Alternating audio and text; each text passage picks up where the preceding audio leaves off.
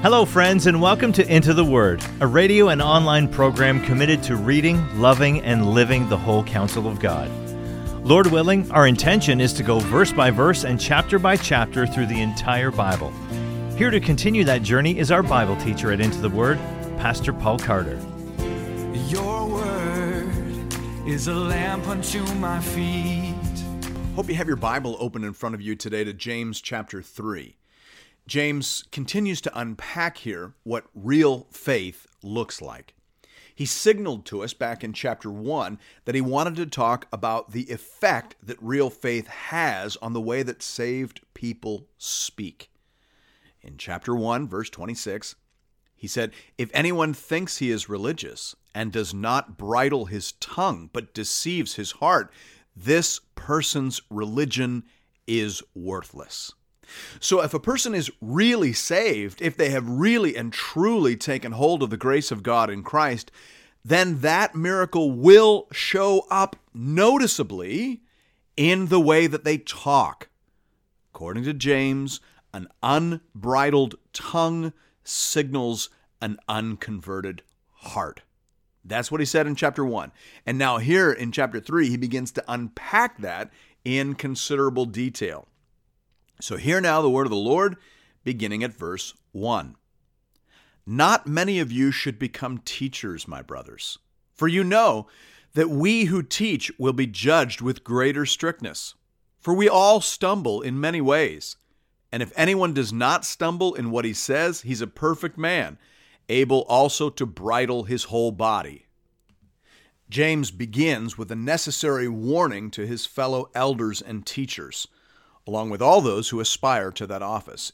He begins there, according to James Adamson, since in speech, in which most of the teacher's work is done, it is even harder than in bodily action to avoid the sin of error, willful or involuntary. Closed quote.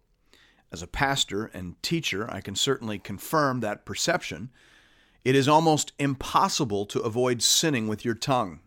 I speak for a living. I talk to people on the phone, I counsel people in my office and at the coffee shop. I teach a preaching workshop, I mentor young leaders, I produce a podcast, I preach on Sunday mornings, sometimes multiple times on Sunday mornings. So I can confirm that it is a rare day when I don't go home thinking about something I said that I ought not to have said. Sometimes it's just a slightly sarcastic comment directed toward a coworker. Sometimes it's just a, a sharing a, a little bit too much detail in a story that I ought not to have shared. Sometimes it's the error of making myself the hero of an illustration.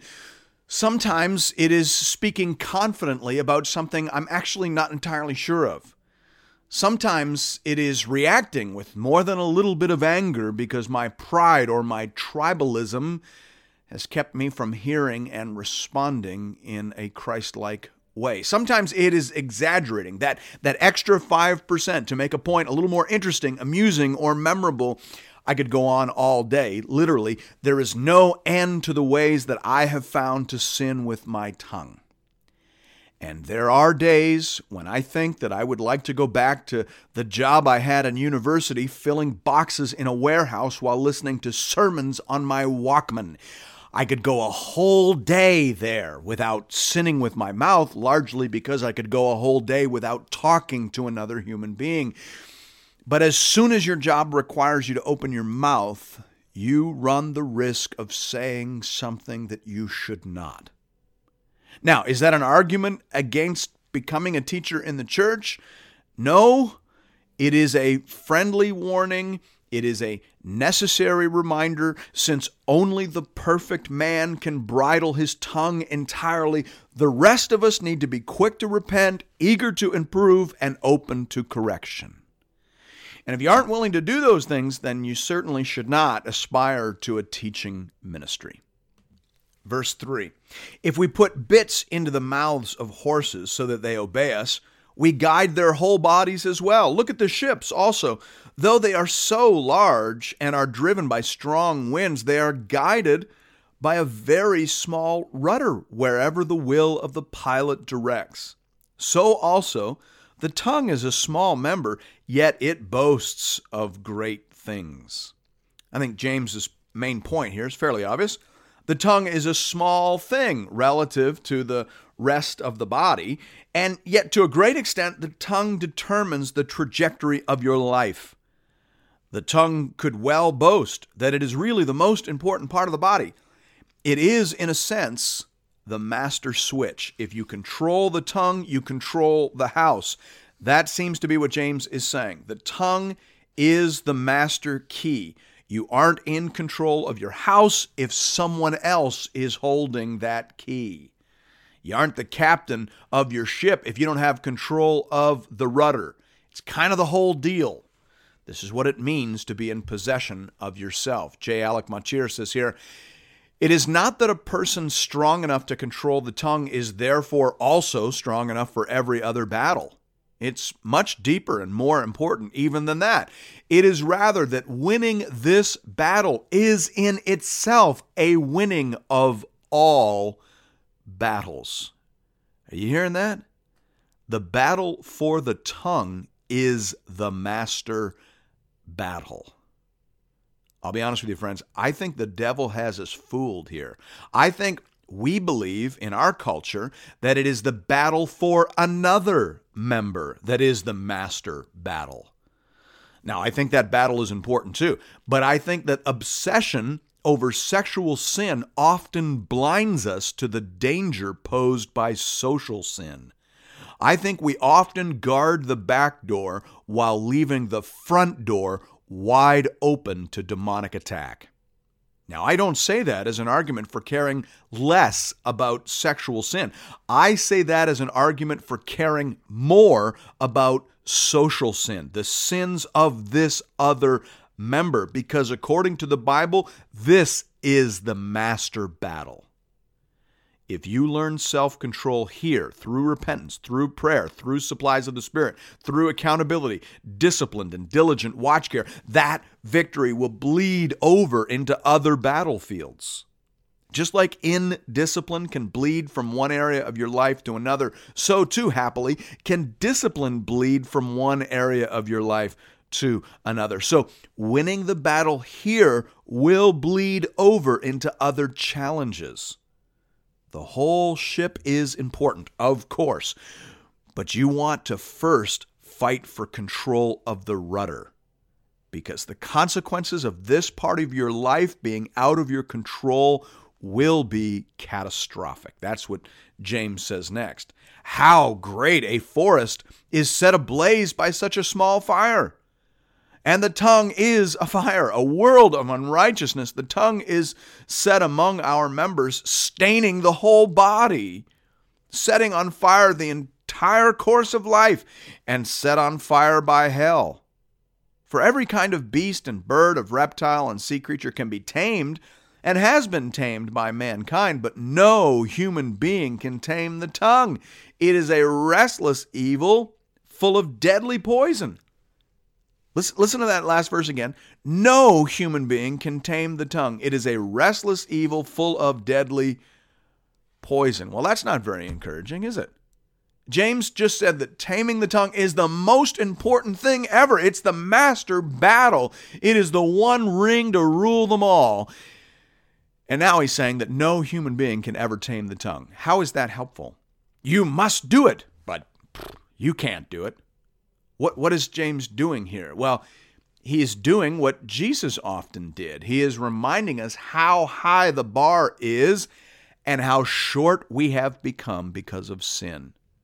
He is reminding us that we are fallen creatures, ruined and diminished by sin, and therefore in desperate need of grace and rescue from on high. And we'll get there, but not until James has taken us even deeper into the pit of despair. Good news is coming, but there's still some more bad news to get through first. Listen to verse 9. With it we bless our Lord and Father, and with it we curse people who are made in the likeness of God. From the same mouth come blessing and cursing. My brothers, these things ought not to be so. Does a spring pour forth from the same opening both fresh and salt water? Can a fig tree, my brothers, bear olives, or a grapevine produce figs? Neither can a salt pond yield fresh water. Here, James provides a diagnosis. You've got bad water, he says, because you've got a bad heart. What comes out of your mouth tells the truth about what resides in your heart. Jesus said that. We presume that's where James got it from. Jesus said, Matthew 12, 34, out of the abundance of the heart, the mouth speaks.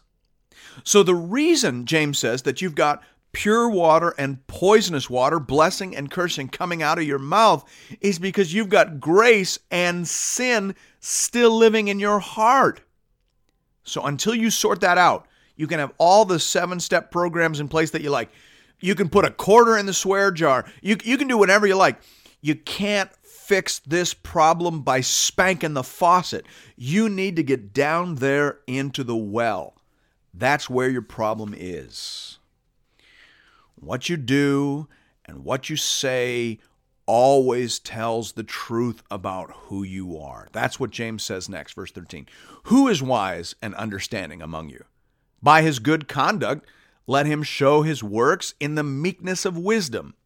But if you have bitter jealousy and selfish ambition in your hearts, do not boast and be false to the truth. This is not the wisdom that comes down from above, but is earthly, unspiritual, demonic. Are you hearing that? Because James is saying that if you are hearing bitter, jealous, ambitious words coming out of your mouth or showing up on your Twitter feed, what that means, friend, is that you've got a demon in your well. There's some kind of pipe pumping the fumes of hell into your little heart. That's why the water is coming out mixed.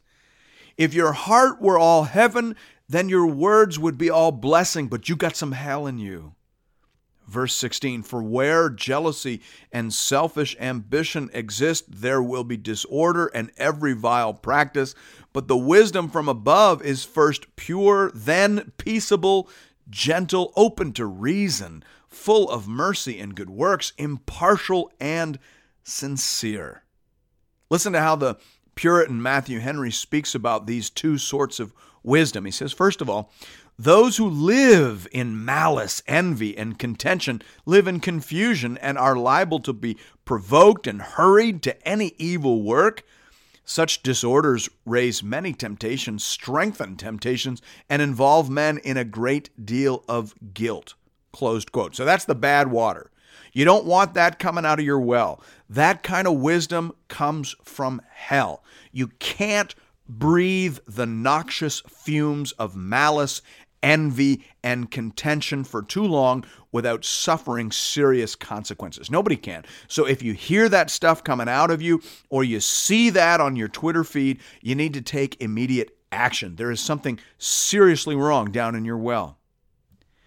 Now, listen to what he says about the good water, the wisdom that is from above. He says, Those who are truly wise do what they can to preserve peace that it may not be broken, and to make peace, that where it is lost, it may be restored. If your words promote peace, if they make peace where peace has been lost, then that's good water. That's living water. That's wisdom from above. The chapter concludes with verse 18 And a harvest of righteousness is sown in peace by those who make peace. Now, there will always be people who, who think this kind of counsel is just too soft, it's naive. Calvin anticipated that objection in his commentary. He states it actually. He says, They who are carried away to evil speaking by the lust of slandering have always this excuse What?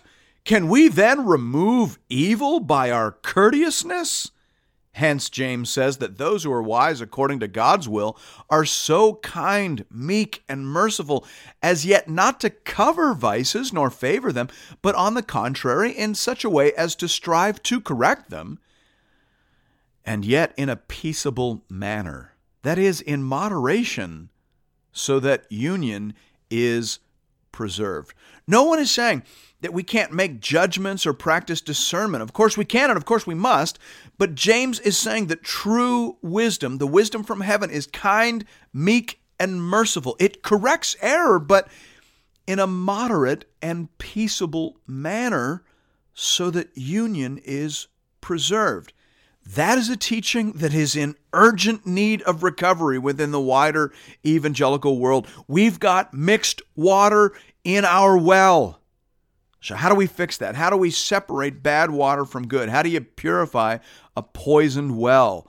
That's the million dollar question. Sam Allberry is so helpful here. He says that this wisdom comes from God alone, as the proverb reminds us, for the Lord gives wisdom. From his mouth come knowledge and understanding, Proverbs 2 6. And as James has already told us, if any of you lacks wisdom, you should ask God, James 1 5. We cannot gain true wisdom without turning to God for it. If the source of this wisdom is God, we need to be those who pray. The fact is, we need to have God's perspective on our lives. We need Him to humble our hearts. We need Him to tame our tongues. It is why humility and wisdom go together in this passage. To truly know yourself is to know yourself as someone in need of God's grace. Closed quote. Are you hearing that? Am I hearing that? Wisdom from above is not a technique to be mastered, it is a gospel grace to be apprehended through confession, repentance, and prayer. Thanks be to God. And thank you, friends, for listening to another episode of Into the Word.